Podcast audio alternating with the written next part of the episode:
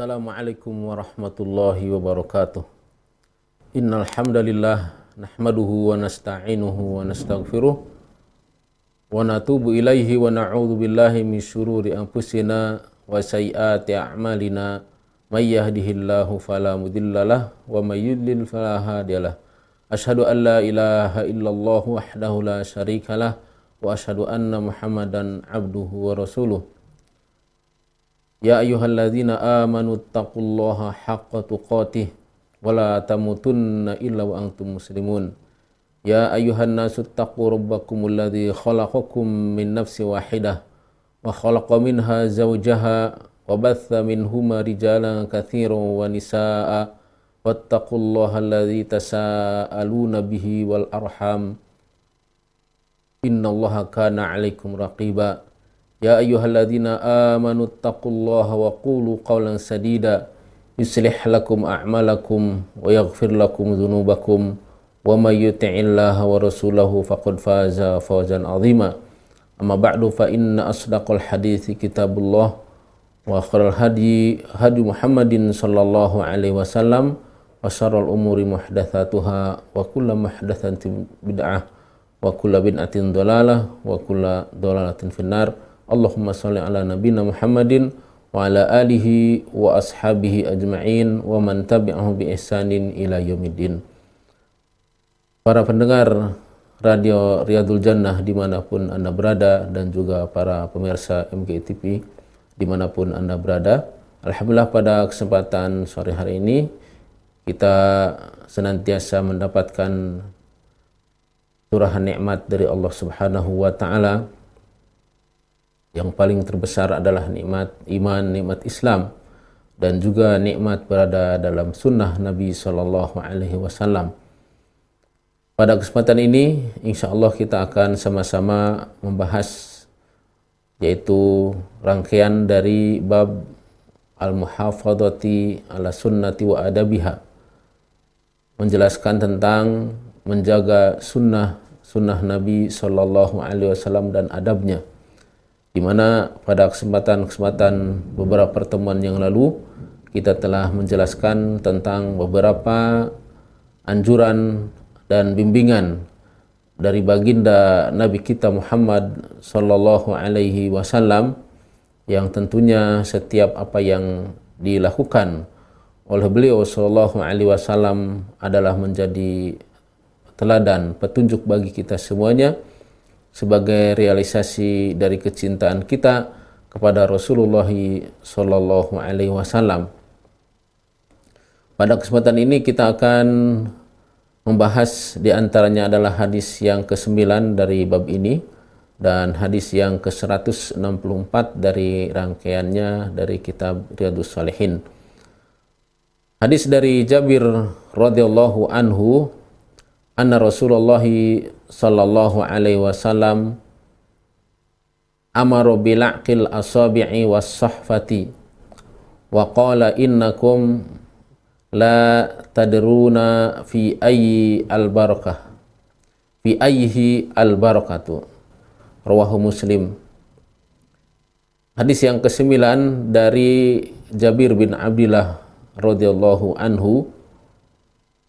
Beliau menceritakan bahwa Rasulullah Shallallahu Alaihi Wasallam memerintahkan untuk menjilati al asabi' al asabi' yaitu jamu al usbu' yaitu jari jemari yang dipakai untuk mengambil makanan.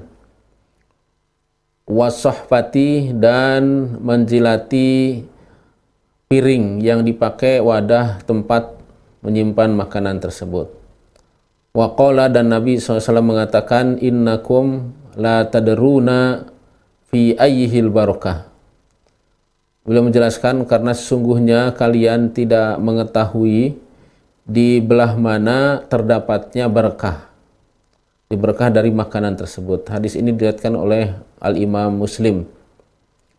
Wa fi riwayatin lahu dan dari riwayat Imam Muslim juga dari riwayat lain. Jadi ini ada dua riwayat Imam Muslim membawakan hadis ini. Dalam riwayat lain Beliau sallallahu alaihi wasallam mengatakan idza waqa'at luqmatu ahadikum falyakhudha falyumit minha ma kana biha min adha wal yakulha wala yada'ha li syaitan wala yamsah yadahu bil mindil hatta yal'aqa asabi'ahu fa innahu la yadri fi ayyi ta'amihi al barakah Kata beliau sallallahu alaihi wasallam, "Idza waqa'at luqmatu ahadikum" apabila suapan kalian itu terjatuh maka falyakhudha.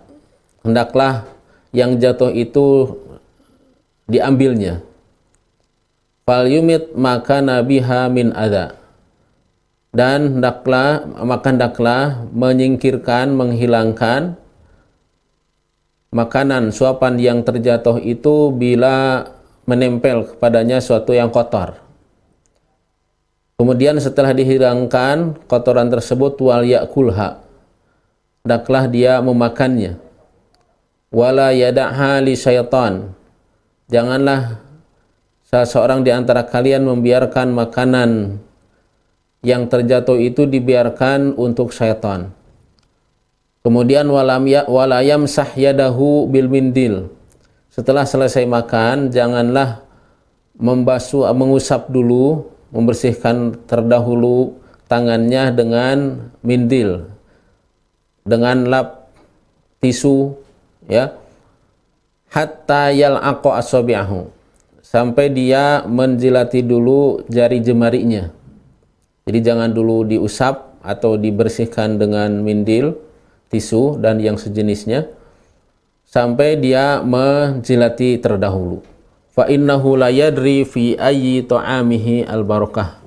Karena dia atau salah seorang di antara kalian tidak mengetahui di sisi mana terdapat makanan itu ada berkahnya. Juga dalam riwayat lain masih dalam riwayat uh, Imam Muslim Beliau sallallahu alaihi wasallam mengatakan inna syaitana yahduru ahadakum inda kulli syai'in min sya'nihi hatta yahdura hatta yahdurahu inda ta'amihi. Sesungguhnya syaitan hadir bersama salah seorang di antara kalian di setiap keadaannya. Di setiap kesempatan syaitan itu menghadiri, ikut hadir sampai-sampai dia hadir ketika dia makan.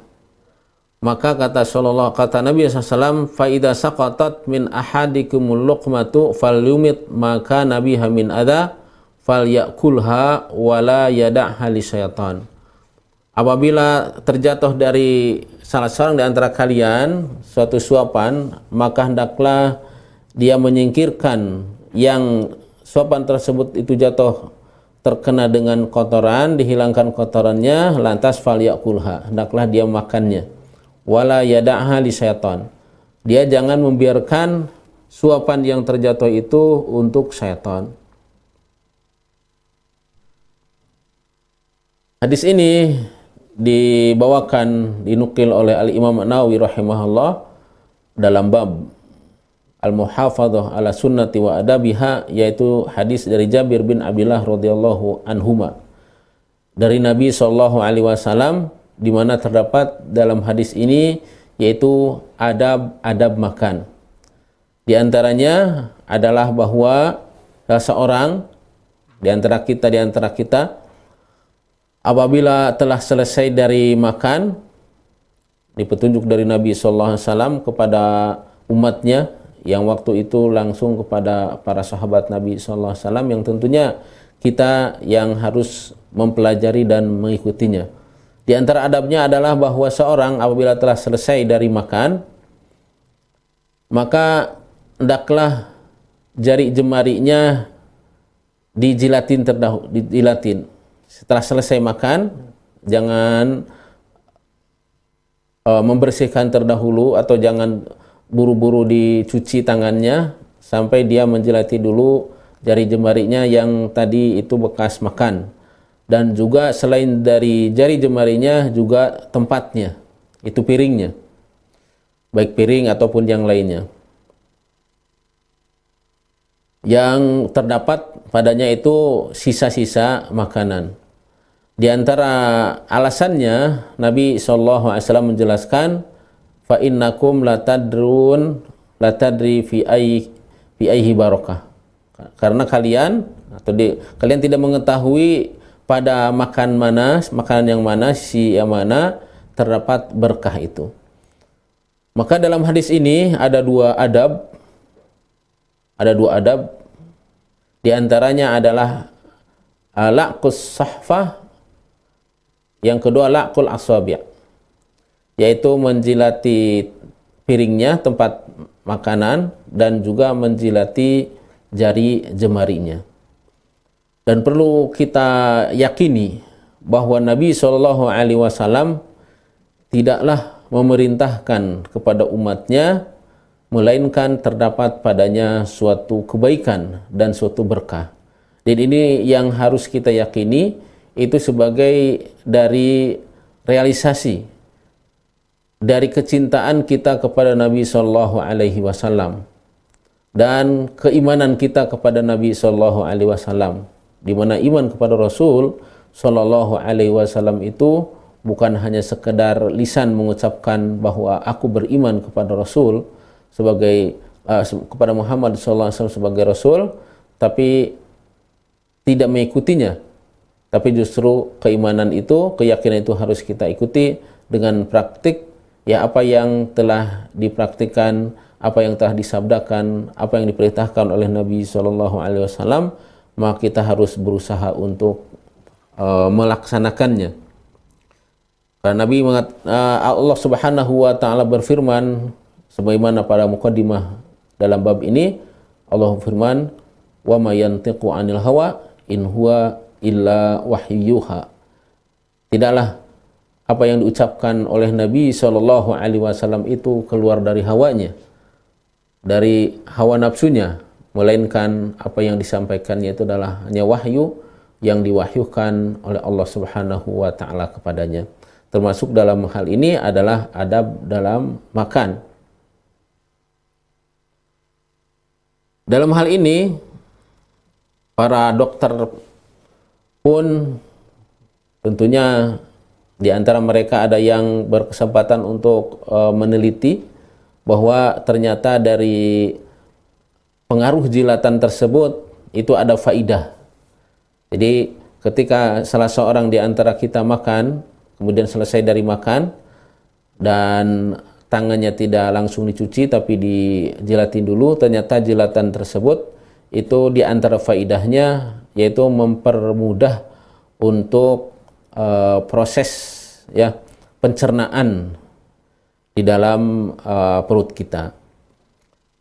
Karena ternyata jari jemari itu mengandung satu zat ya di mana kalau jari jemari ini ya dijilatin itu akan mempercepat proses uh, pencernaan makanan kita. Ini tentunya tentunya ini adalah hikmah. Hikmah disyariatkannya yaitu menjilati tangan kita setelah makan. Dan bagi kaum muslimin yang beriman kepada Allah Subhanahu wa taala, yang beriman kepada Rasulullah sallallahu alaihi wasallam, tentunya tatkala mendengarkan berita dan beritanya itu adalah sahih benar, dari Rasulullah SAW tidak mendahulukan hikmah tapi mendahulukan yaitu ketundukan kita kepada apa yang dibawakan oleh Rasulullah SAW baik kita mengetahui hikmahnya ataupun tidak mengetahuinya. Ini adalah suatu hal yang tentunya perlu kita camkan bersama bahwa agama kita agama yang sangat memperhatikan pertama suatu kebersihan, yang kedua ketertiban dan kedisiplinan dalam hal ini di mana Nabi Shallallahu Alaihi Wasallam mengajarkan kepada kita untuk tidak tabdir, tidak membuang-buang makanan, membiarkan makanan tersisa yang ada di piring, yang ada di nampan, yang ada di tempat-tempat. Sehingga ini adalah suatu koreksian kepada kita terutama tatkala ada suatu acara-acara di mana makanan berlimpah sehingga kadang kita mengambil makanan ya tidak menurut kebutuhan tapi kadang menurut hawa. Semua makanan diambil pada ujungnya tidak termakan sehingga tersisa di dalam piring Nabi SAW tidak mengajari seperti itu tapi Nabi SAW mengajari bahwa makanan itu harus habis semuanya tidak tersisa sedikit pun. Bahkan kalaupun ada yang uh, terjatuh tercecer itu harus di, diambil. Dan ini pun mendidik kepada kita semuanya tatkala kaum muslimin melaksanakan hal tersebut maka akan meringankan beban kerja orang-orang yang lain kita bayangkan kalau di satu tempat orang yang banyak, kalau semua kaum muslimin melakukan apa yang dilakukan yang dianjurkan oleh Rasulullah SAW, maka pekerjaan berikutnya itu akan sangat gampang sekali. Itu di antara hikmahnya. Bagi yang bagian kebersihan tidak akan susah untuk membersihkan lantai, untuk membersihkan meja dan yang lainnya. Ini adalah suatu agama yang sangat mulia yang diturunkan Allah Subhanahu wa taala kepada nabi kita. Dijelaskan dalam hadis dan ini adalah bagian dari adab dalam makan bahwa seorang di antara kita apabila makan kemudian terjatuh dari makanan kita ini maka tidak boleh dibiarkan tapi harus diambil. Dalam hadis disebutkan bahwa syaitan itu hadir hadir di setiap kesempatan kita. Tatkala kita makan dia hadir. Dalam semua kesempatan. Maka Nabi SAW menganjurkan kepada kita tatkala ada makanan yang tercecer itu harus kita ambil.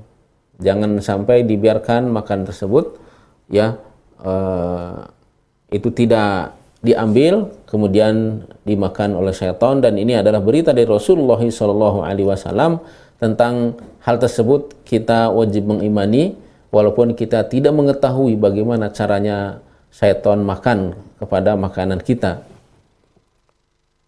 Namun kita percaya dan kita yakin kepada Nabi SAW terhadap sabdanya kata beliau fal ya'khudha wal yumit ma biha min min adha wal ya'kulha wala yada ahli syaitan. Kita yakini, kita percaya kepada Nabi SAW dan kita mengikuti apa yang dianjurkan oleh Rasulullah SAW kata beliau hendaklah suapan atau apa saja makanan yang tercecer itu ya itu di, diambil kemudian dimakannya. Kalau ada kotoran maka singkirkan kotoran tersebut. Lantas makanan itu yang sudah uh, bersih dari kotoran dimakan. Wala ahli syaitan. Jangan dibiarkan makanan yang terjatuh tercecer tadi dimakan oleh syaitan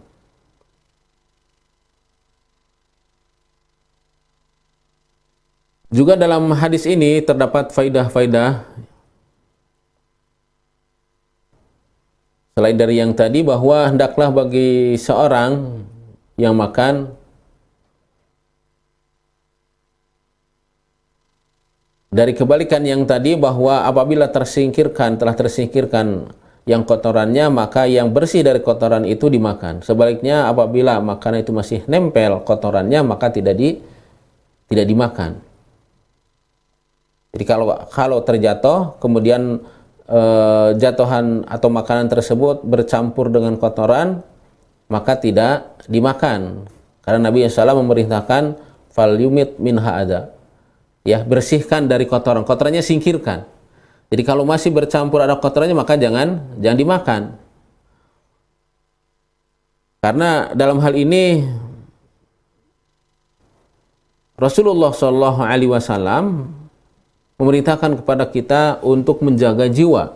Jangan sampai kita makan, kemudian makanan itu sudah tercampur sama kotoran, atau mungkin najis, atau mungkin hal-hal yang lain yang berakibat kepada akan uh, bahaya, menjadi penyakit.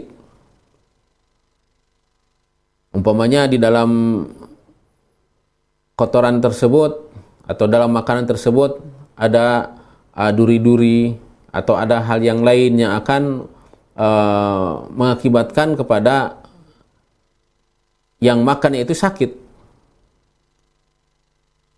Tatkala seorang memakan makan umpamanya yang berduri, maka perhatikan duri-durinya. Tatkala seorang makan yang memakan daging ada tulangnya yang kecil-kecil sebagai maka ini harus di, diperhatikan.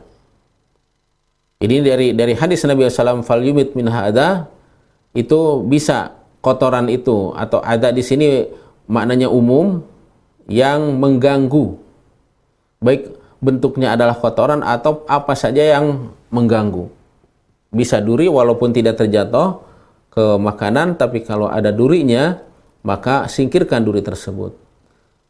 Ada tulang yang kecil maka singkirkan Ya, ini diambil dari hadis falimit minha al-adha. Hendaklah kita berhati-hati dalam memakan makanan apa pun. Kemudian pada hadis yang berikutnya hadis ke-10 kita sudah bahas pada tempo lalu. Kemudian uh, kita langsung ke hadis yang ke-11 di mana hal ini pun adalah suatu hal yang menjadi sepertinya tidak ada kaitannya dengan ibadah. Namun kita harus menunjukkan kepada bahwa kita ini butuh terhadap petunjuk dari Rasulullah Wasallam bahwa apa yang disampaikan oleh Rasulullah Wasallam itu semuanya adalah berfaidah bagi kita. Di antaranya adalah hadis berikut.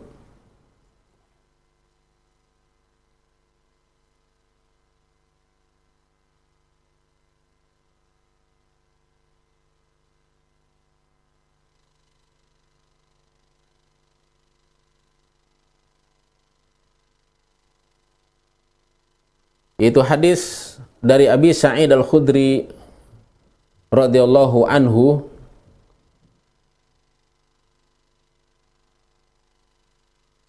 Qala naha Rasulullah sallallahu alaihi wasallam anil khadfi. Wa qala innahu la yaqtulu sayda wa la yanka'ul adu wa innahu yafqa'ul ain wa yaksiru sin. Bahwa Rasulullah sallallahu alaihi wasallam Nabi Sa'id Al-Khudri radhiyallahu anhu menyampaikan kepada kita bahwa Rasulullah Sallallahu Alaihi Wasallam melarang dari al khadaf. Al khadaf yaitu ramyul hasa bis sababah wal ibham. Khadaf yaitu yaitu melemparkan kerikil yaitu dengan sababah yaitu telunjuk dan ibham yaitu uh, jempol ya. Jadi ada kerikil kemudian dilemparkan dengan sababah. Seperti orang yang main kelereng. Itu dilemparkannya adalah dengan telunjuk atau mungkin jari tengah ya atau mungkin dengan uh, jempolnya.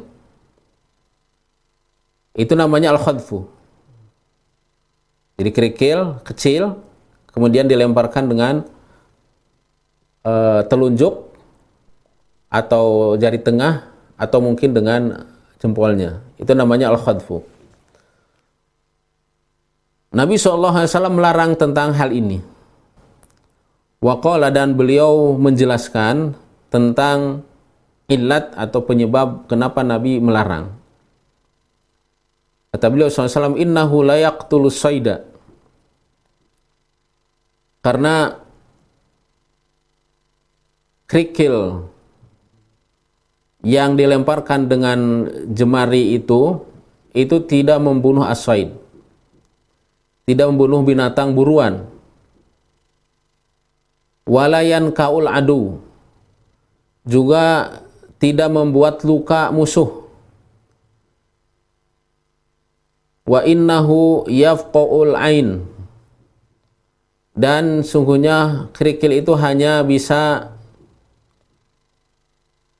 membutakan mata. Jadi apabila dilemparkan kemudian kena mata, maka mata bisa jadi sakit atau bisa uh, bisa sampai buta. Wayak sirsin dan hanya bisa mematahkan gigi.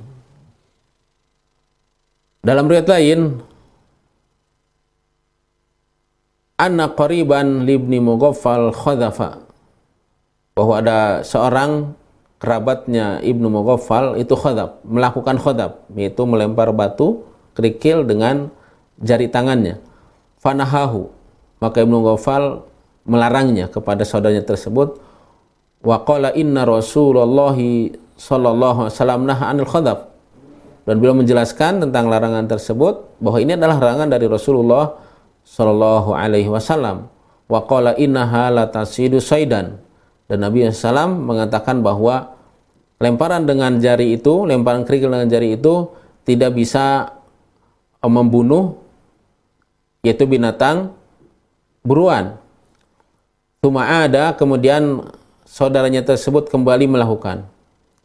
Faqala lantas Ibnu Ghafal mengatakan kepadanya wa hadithuka anna Rasulullah sallallahu alaihi wasallam naha anhu thumma udta tahdifu la ukallimuka ahadan abadan.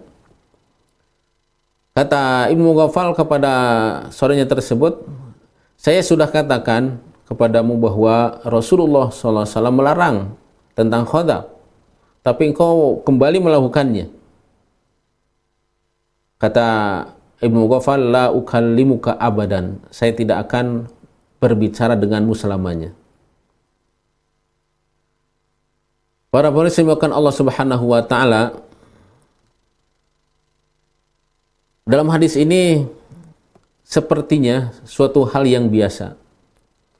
Suatu hal yang sepele yaitu melempar kerikil dengan tangan dengan jari jemari. Tapi Nabi SAW justru memberikan petunjuk kepada kita. Memberikan arahan kepada kita yaitu bahwa perbuatan tersebut itu tidak menghasilkan faidah yang banyak. Nabi menjelaskan lemparan itu tidak bisa membunuh binatang buruan. Lemparan tersebut tidak bisa juga membuat luka musuh. Hanya bisa apabila kena mata, sakit matanya, atau kalau kena gigi, hanya bisa giginya luka. Ini adalah suatu petunjuk dari Nabi Shallallahu Alaihi Wasallam, di mana agama kita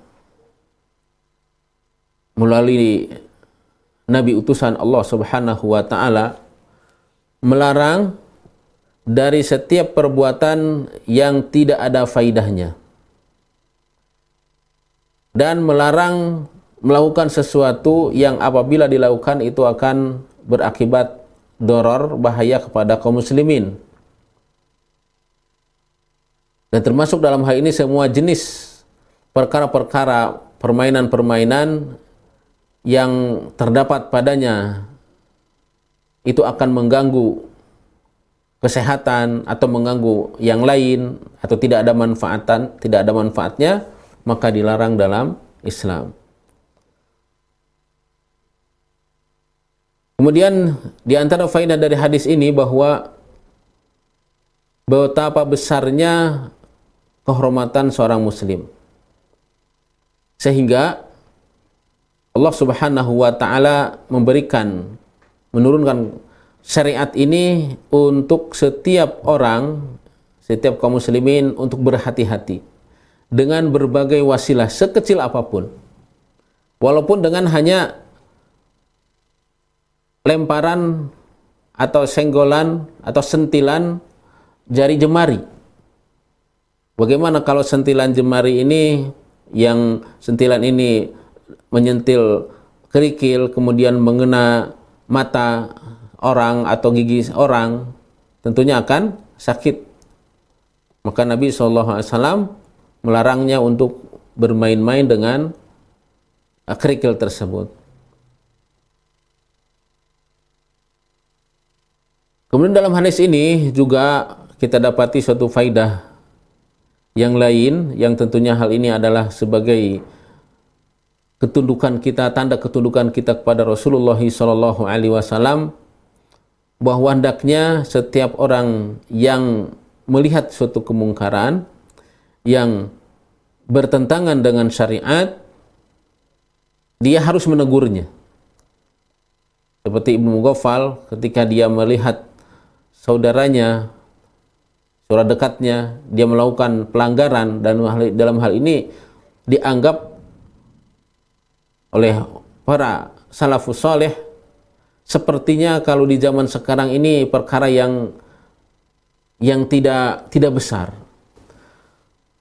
Tapi oleh Ibnu Ghafal itu dianggap satu hal yang besar. Kenapa? Karena Nabi Shallallahu Alaihi Wasallam tidaklah melarang kecuali terdapat padanya suatu madarat.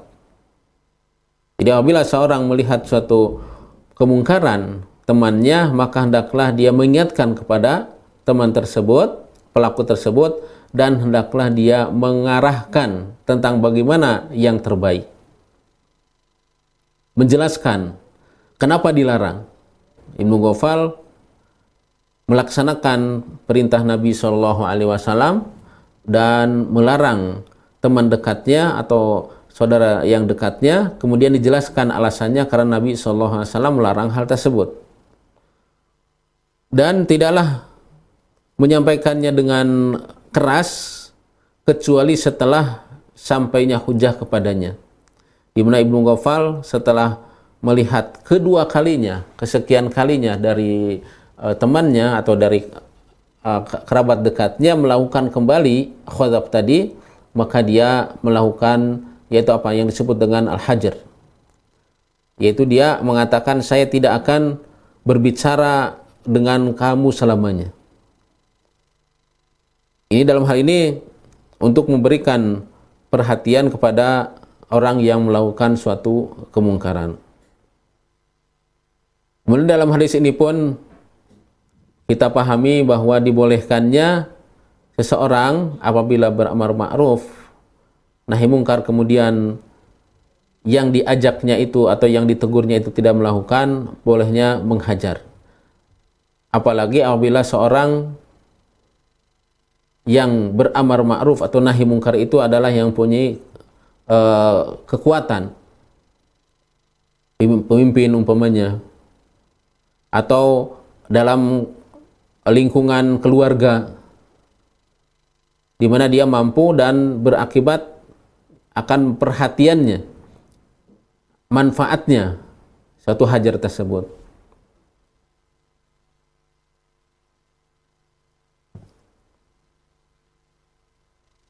Ini adalah di antara hadis Nabi Shallallahu Alaihi Wasallam yang dikutip oleh Al Imam Al Nawawi rahimahullah, yaitu tentang al muhafadah ala sunnati wa adabiha, menjaga sunnah-sunnah Nabi dan adab-adabnya. Di perkara yang menurut kebiasaan kita itu adalah suatu hal yang sepele, tapi ternyata Nabi Shallallahu Alaihi Wasallam itu memperhatikannya, bahkan melarangnya, karena tidak ada suatu yang dilarang oleh Nabi Wasallam, melainkan di situ terdapat suatu bahaya atau madarat dan tidak ada manfaat. Ini adalah di antara yang harus kita perhatikan dan kita mencontoh pada Nabi Shallallahu Alaihi Wasallam. Kita lanjutkan kepada hadis berikutnya. Yang ini juga adalah sama kita ini dituntut untuk mengikuti apa yang disabdakan oleh Rasulullah SAW atau difirmankan oleh Allah Subhanahu wa taala dalam melaksanakan ibadah pada khususnya.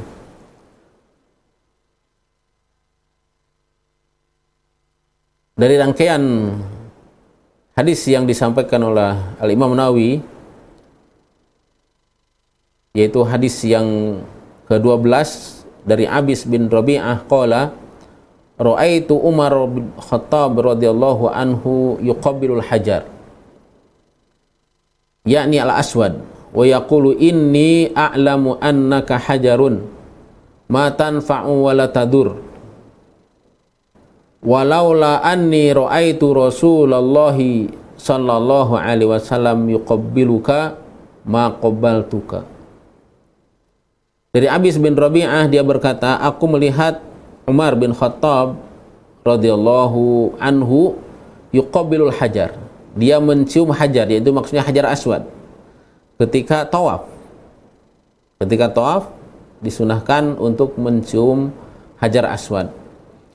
Dan ketika dia mencium hajar aswad, ini kata Abis bin Rabi'ah, dia mengatakan dia dia mendengar Umar bin Khattab radhiyallahu anhu mengatakan begini, "Ini a'lamu." Sungguhnya aku ini tahu, annaka hajarun. Engkau ini batu. Matan fa'u wa tadur Aku tahu bahwa engkau ini adalah batu. Jadi beliau berbicara dengan batu. Aku tahu bahwa engkau ini adalah batu. Batu matan fa'wala tadur. Tidak bermanfaat, tidak memberikan manfaat dan juga tidak memberikan bahaya, madarat.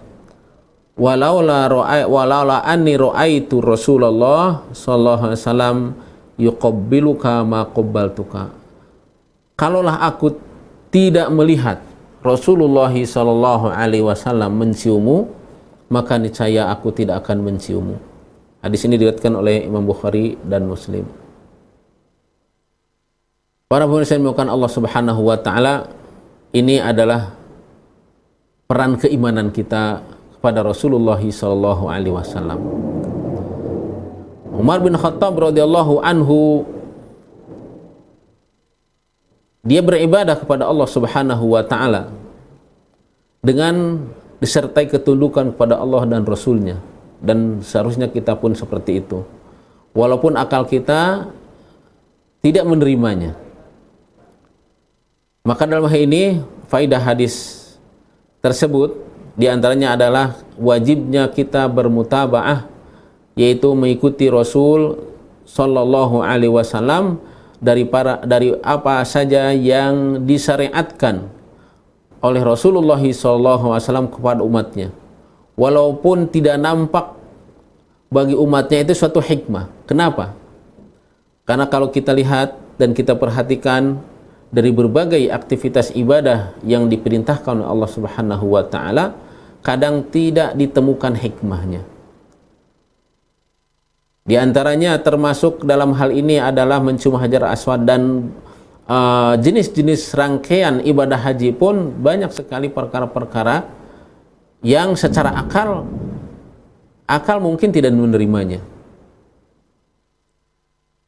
Juga dalam sholat, sholat lima waktu, juga dalam bilangan sholat, itu bukan akal yang berperan, tapi itu adalah petunjuk dari Allah Subhanahu wa taala baik langsung atau melalui lisan Rasulullah lisan Rasulnya Shallallahu alaihi wasallam.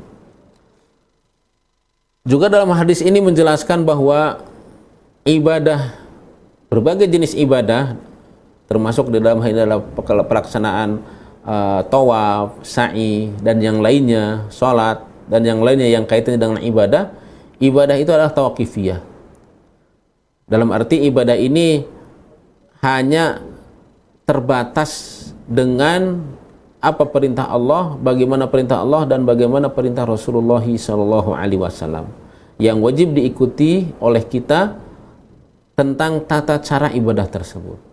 Kita walaupun diberikan akal untuk ibadah ini, maka akal ini hanya untuk memahami perintah Allah Subhanahu wa taala, tidak dikedepankan akal.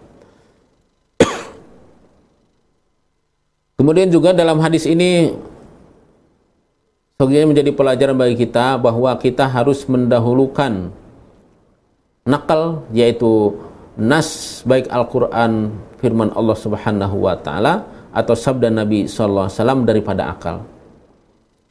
Kalau kita bandingkan antara akal kita dengan akal Umar bin Khattab radhiyallahu anhu yang mana beliau adalah khalifah yang kedua pilihan Allah Subhanahu wa taala dan rasulnya tentunya akalnya lebih cerdas dia daripada kita semuanya tapi Umar bin Khattab radhiyallahu anhu walaupun beliau cerdas memahami tentang bahwa batu ini tidak punya manfaat dan madarat tapi dikarenakan Rasulullah kan dikarenakan dia melihat Rasulullah Shallallahu Alaihi Wasallam melakukannya maka ketundukanlah yang ada bukan akal yang didahulukan. Kemudian di antara faidah hadis ini adalah mencium hajar aswad itu adalah di antara sunnah-sunnah di dalam pelaksanaan uh, tawaf. Dan inilah sunnah yang dicontohkan oleh Rasulullah SAW sebagaimana kata Umar radhiyallahu anhu kalaulah aku tidak melihat berarti Rasulullah SAW melakukan sehingga dilihat oleh para sahabat di antara adalah Umar bin Khattab radhiyallahu anhu. Kemudian di antaranya lagi adalah di antara faidah dari hadis ini bahwa para sahabat ini sangat semangat dalam mengikuti Rasulullah Shallallahu Alaihi Wasallam. Saking semangatnya, walaupun hal-hal yang sepertinya sepele seperti tadi Ibnu Mughaffal dan juga Umar bin Khattab radhiyallahu anhu mereka sangat semangat untuk mengikuti Rasulullah Shallallahu alaihi wasallam dalam sepak terjangnya yang kaitannya dengan ibadah kepada Allah Subhanahu wa taala di mana di antara mereka tidak banyak berkata, tidak banyak bertanya, kenapa Rasulullah, wahai Rasulullah, kenapa harus melakukan ini, kenapa harus melakukan itu. Tapi mereka tunduk dan patuh. Tatkala Rasulullah melarang kepada mereka, maka mereka segera meninggalkannya. Tatkala Rasulullah SAW merintahkannya, maka mereka segera melakukannya. Juga di antaranya di antara faidah dari hadis ini adalah bersihnya sahabat Nabi Shallallahu Alaihi Wasallam dalam ketauhidan mereka kepada Allah Subhanahu Wa Taala. Dan mereka kembalikan tentang adanya madarat dan manfaat kepada Allah Subhanahu Wa Taala semata tidak kepada benda. Sehingga Umar bin Khattab radhiyallahu anhu dia mengatakan sesungguhnya engkau itu tidak memberikan manfaat ataupun madarat. Ini suatu akidah yang murni dikembalikannya suatu manfaat dan madarat. Memberikan manfaat dan memberikan bahaya itu hanya pada Allah Subhanahu wa taala bukan kepada suatu benda. Walaupun benda itu disyariatkan untuk dicium tapi bukan berarti benda itu mengandung manfaat atau madarat tapi dikarenakan benda tersebut yaitu hajar aswad karena Nabi Shallallahu Alaihi Wasallam melakukannya dan ini adalah wahyu dari Allah Subhanahu wa taala kepada Nabi kita Shallallahu Alaihi Wasallam. Juga dari hadis ini kita dapat dipahami dan juga ini adalah pemahaman Umar bin Khattab radhiyallahu anhu bahwa setiap apa saja yang selain Allah Subhanahu wa taala tidak memiliki madarat, tidak membahayakan dan juga tidak memberikan manfaat. Jadi selain Allah Subhanahu wa taala benda ataupun yang lainnya itu tidak memberikan madarat dan manfaat. Yang berikan madarat, bahaya dan berikan manfaat, faidah hanyalah Allah Subhanahu wa taala. Para pendengar yang dimuliakan Allah Subhanahu wa taala dan para pemirsa MGI TV di mana pun anda berada, inilah yang bisa saya sampaikan dan kita bahas pada kesempatan ini. Mudah-mudahan kita mendapatkan faidah dan manfaatnya dari tiga hadis yang kita sampaikan. Hadis yang pertama tadi tentang adab makan, adab makan. Eh, kemudian yang kedua, eh, yang kedua atau dalam rangkaian hadis ini hadis ke-11 yaitu tentang permainan yang akan memberikan madarat dan sedikit manfaatnya kita hendaknya harus menghindari uh, kemudian hadis yang ketiga yaitu tentang uh, bahwa mencium hajar aswad itu adalah hanya ittiba kepada Rasulullah sallallahu alaihi wasallam sebagaimana yang dipahami oleh Umar bin Khattab radhiyallahu anhu karena ketundukan kita kepada Rasulullah sallallahu alaihi wasallam bukan karena hajar aswad itu adalah memiliki madorot atau mengandung uh, suatu hal yang berikan manfaat atau madorot. Tapi karena itu adalah petunjuk dari Rasulullah Shallallahu Alaihi Wasallam ini adalah sebagai realisasi dari penjagaan kita perhatian kita kepada sunnah sunnah Nabi Shallallahu Alaihi Wasallam. Demikian mudah-mudahan kita bisa memahaminya dan bisa memutabaahnya mengikuti contoh-contoh dari Rasulullah sallallahu alaihi wasallam wa sallallahu nabiyina Muhammadin wa ala alihi wa sahbihi wa sallama tasliman katsira. Assalamualaikum warahmatullahi wabarakatuh. Assalamualaikum Pak Ustadz. Assalamualaikum warahmatullahi wabarakatuh. Pak Ustadz saya ingin bertanya, suami saya suka berzinah dan berbohong. Istrinya mendoakan suami agar diberi hidayah serta istrinya selesai selesai berdoa, si suami selalu kena musibah. Akhirnya istri berhenti berdoa dan anehnya gak ada musibah yang datang ke suami. Jadi apa yang harus istri lakukan Ustadz sedangkan suami masih berbuat dosa? Mohon nasihatnya Ustadz. Jazakumullahu khairan. Bismillahirrahmanirrahim. Wassalatu wassalamu ala. Ya, terima kasih atas pertanyaannya. Walaupun pertanyaan ini uh, tidak ada kaitannya dengan apa yang kita bahas, tapi uh, tidak apa untuk memberikan faidah kepada kita semuanya. Uh, yang pertama dari pertanyaan ini saya pahami bahwa uh,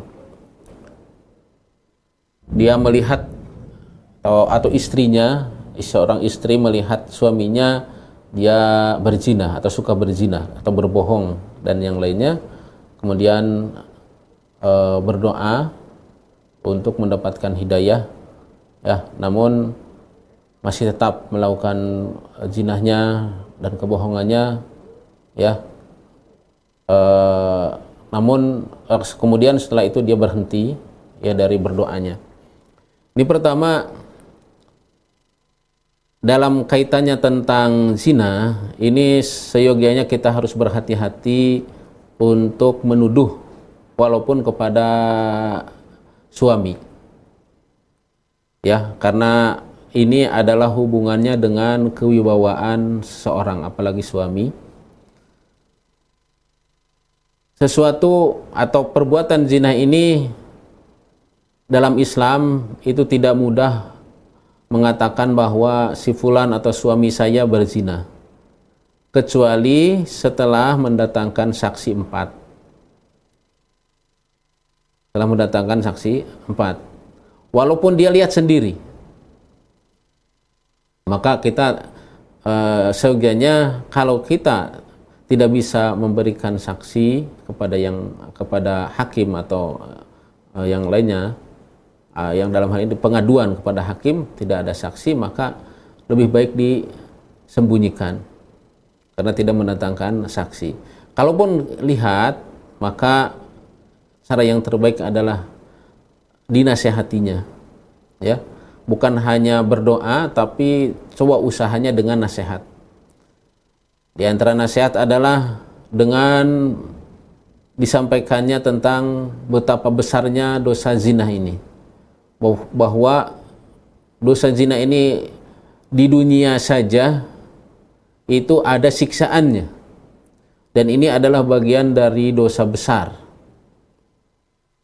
Jadi dosa-dosa itu ada yang dosa disebut dengan al-kabair dosa besar. Di antaranya adalah zina perbuatan zina. Yang dilakukan oleh istrinya sudah di antaranya sudah melakukan suatu usaha yaitu berdoa pada Allah Subhanahu wa taala agar berhenti dari perbuatannya. Namun itu tidak cukup tapi harus disertai dengan nasihat. Nasihat-nasihat yang tentunya karena ini adalah suami maka dengan nasihat yang baik dengan cara yang yang baik. Kemudian setelah itu kalau tidak ada kejadian apa-apa dia masih sehat-sehat saja dan sebagainya maka hukum di dunia ini Allah Subhanahu wa taala berikan kepada siapa pun. Jangankan kepada umat Islam, kepada kaum muslimin, hatta kepada orang-orang kafir. Untuk di dunia ini Allah berikan kepada mereka yang disebut dengan fadl ya karunianya. Namun karunia ini bukan berarti Allah meridhoi. Inilah yang disebut dengan iradatullah al-kauniyah kehendak Allah Subhanahu wa taala atau masyiatullah al-kauniyah kehendak Allah Subhanahu wa taala terhadap alam semesta ini. Jadi kita jangan sampai terjebak bahwa orang yang bermaksiat kok tetap saja dia sehat, dia banyak uangnya, orang kafir masih banyak uang dan sebagainya. Kalau begitu Allah ridho tidak. Karunia Allah Subhanahu wa taala, kasih sayang Allah Subhanahu wa taala di dunia ini itu semuanya adalah ujian. Kehidupan ini adalah ujian. Kita sehat, orang yang banyak maksiat sehat itu adalah ujian. Karena dunia ini hanya perkara yang hina. Kenikmatan dunia Nabi SAW menggambarkannya tidaklah sepadan hatta kalau dibayangkan kalau dibandingkan dengan uh, sayap seekor nyamuk. Itu betapa hinanya dunia ini. Maka kalau di dunia ini dia seorang yang banyak maksiat tapi sehat-sehat saja maka harusnya segera beristighfar kepada Allah Subhanahu wa taala bahwa kenikmatan itu adalah istidraj dari Allah Subhanahu wa taala, pengluluhan dari Allah Subhanahu wa taala yang naudzubillah berakibatnya kalau tidak bertobat kepada Allah Subhanahu wa taala dan Allah Subhanahu wa taala tidak mengampuni ya dari perbuatannya maka ketahuilah bahwa siksaan Allah Subhanahu wa taala di yaumul qiyamah lebih pedih dibanding dengan sengsaranya di dunia. Wallahu a'lam Pertanyaan dari hamba Allah Bismillah, Assalamualaikum warahmatullahi wabarakatuh Pak Ustadz. Assalamualaikum warahmatullahi wabarakatuh. Pak Ustadz, saya ingin bertanya sekaligus meminta nasihatnya. Apakah kami diperbolehkan meninggalkan sholat jamaah dan juga sholat Jumat di sebuah negara atau di masjid di sebuah negara atau negeri kafir yang di mana negara tersebut kami mendapatkan intimidasi dari orang-orang non-muslim Ustadz. Contohnya di negara Amerika dan atas dasar itu kami ingin bertanya dan bagaimana dengan hijab perempuan muslimah dari kalangan kami? Apabila kami melepaskannya dan bagaimana pula hukumnya jika kami menanggalkan pakaian-pakaian islami kami demi kehidupan kami di negara tersebut Ustaz? Mohon nasihatnya. Silakan Ustaz. Ya. Bismillah, alhamdulillah, wassalatu wassalamu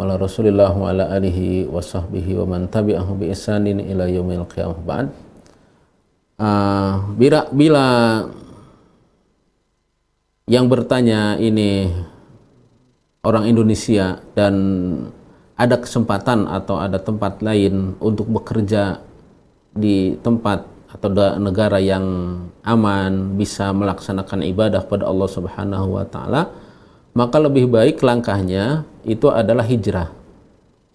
Berpindah. Meninggalkan negeri yang kita ini tidak bisa beribadah dengan nyaman kepada Allah Subhanahu wa taala. Untuk apa kita bekerja di suatu negeri yang di mana pekerjaan kita ini seharusnya adalah untuk bekal ibadah pada Allah Subhanahu wa taala, tapi ternyata ibadah kita terhalang.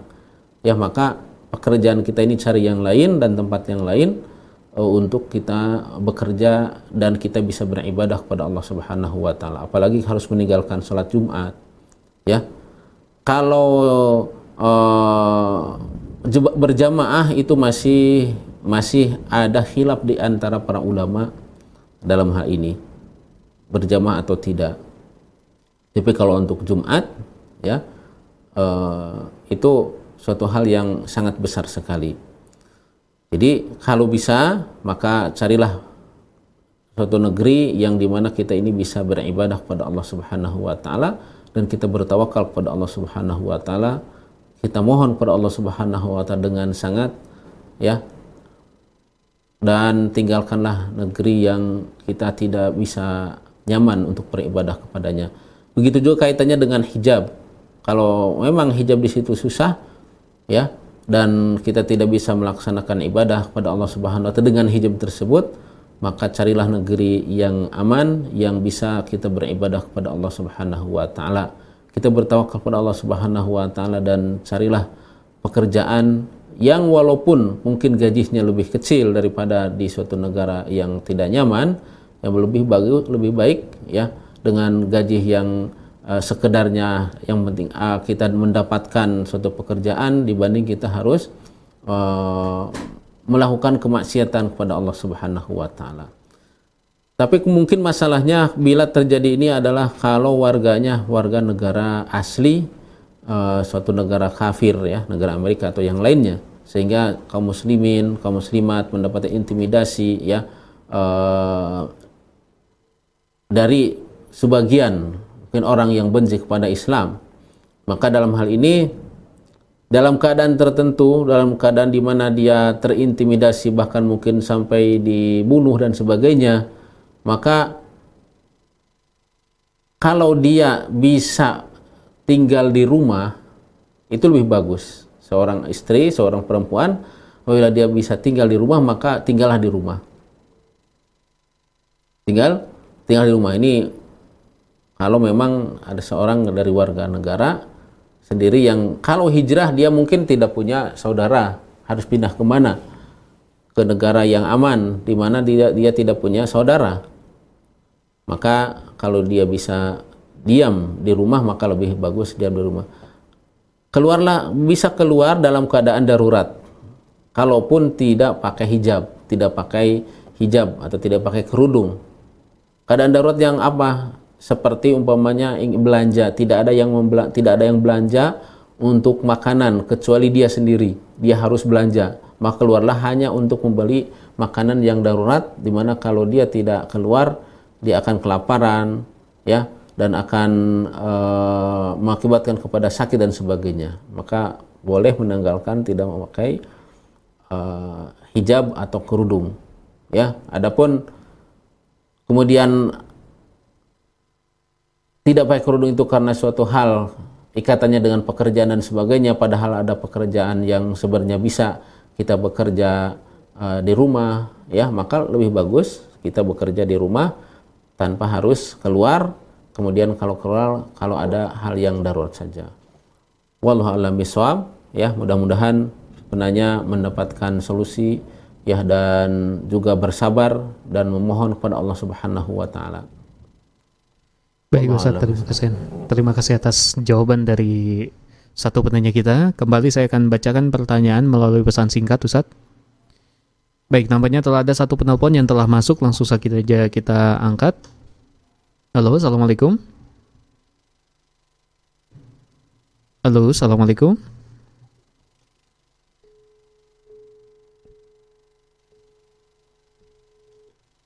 Baik Ustaz, terputus.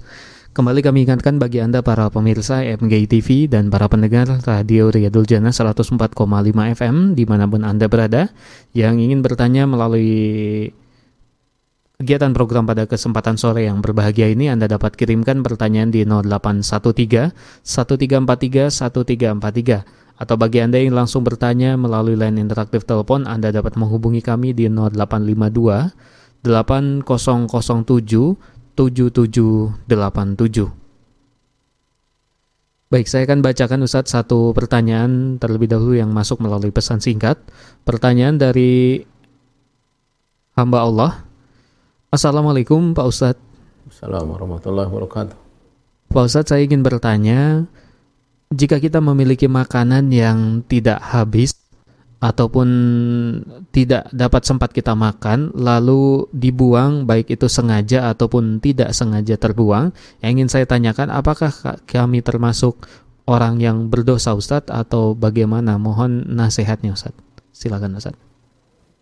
Uh, apabila kita memiliki makanan dan kita tidak bis, tidak memakan lagi atau mungkin karena kelamaan baik karena lupa ataupun sengaja gitu ya maka baiknya kita berikan kepada makhluk yang lain yang itu akan mengambil manfaat. Jadi tidak dibuang begitu saja. Umpamanya ada kucing, atau mungkin ikan.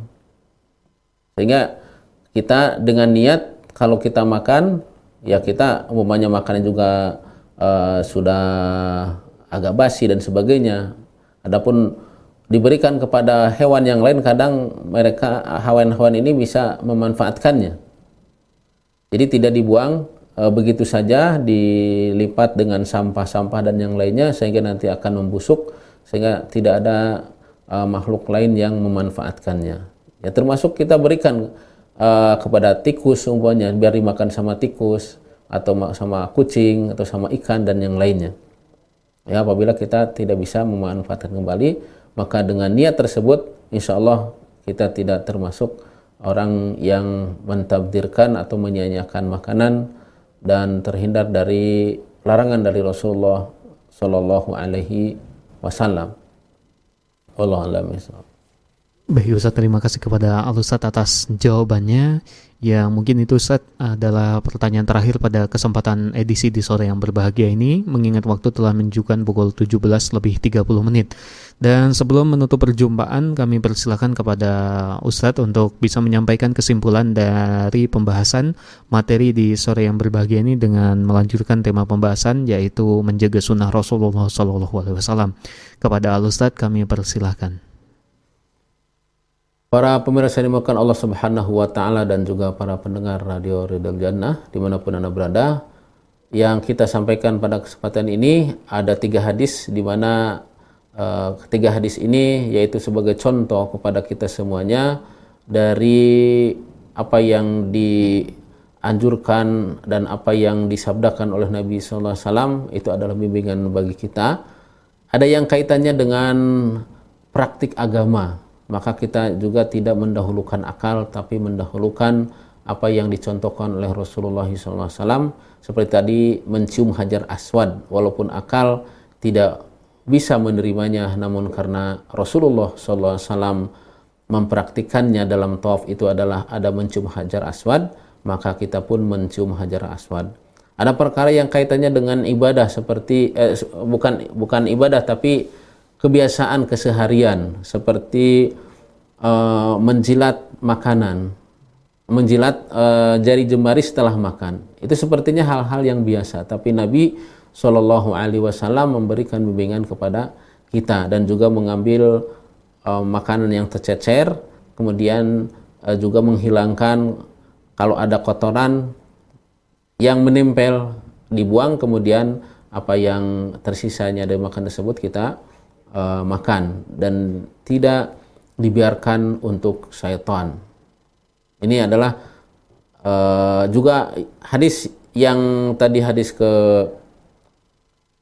11 atau ke 9, hadis ke 9 di mana Nabi SAW melarang kepada kita yaitu melempar uh, kerikil dengan jari jemari karena itu tidak mengandung manfaat yang besar ya tidak bisa juga untuk berperang ya. Itu hanya bisa kalau di uh, sentil hanya kalau kena mata mungkin hanya butaan mata hanya memberikan madorot tidak memberikan manfaat.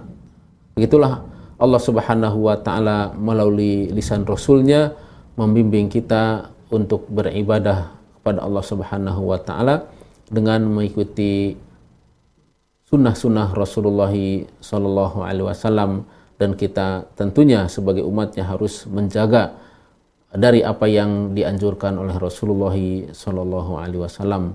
Wa sallallahu nabiyana Muhammadin wa ala alihi wa sahbihi tasliman katsira. Subhanakallahumma bihamdika asyhadu an la ilaha illa anta astaghfiruka wa atubu ilaik. Assalamualaikum warahmatullahi wabarakatuh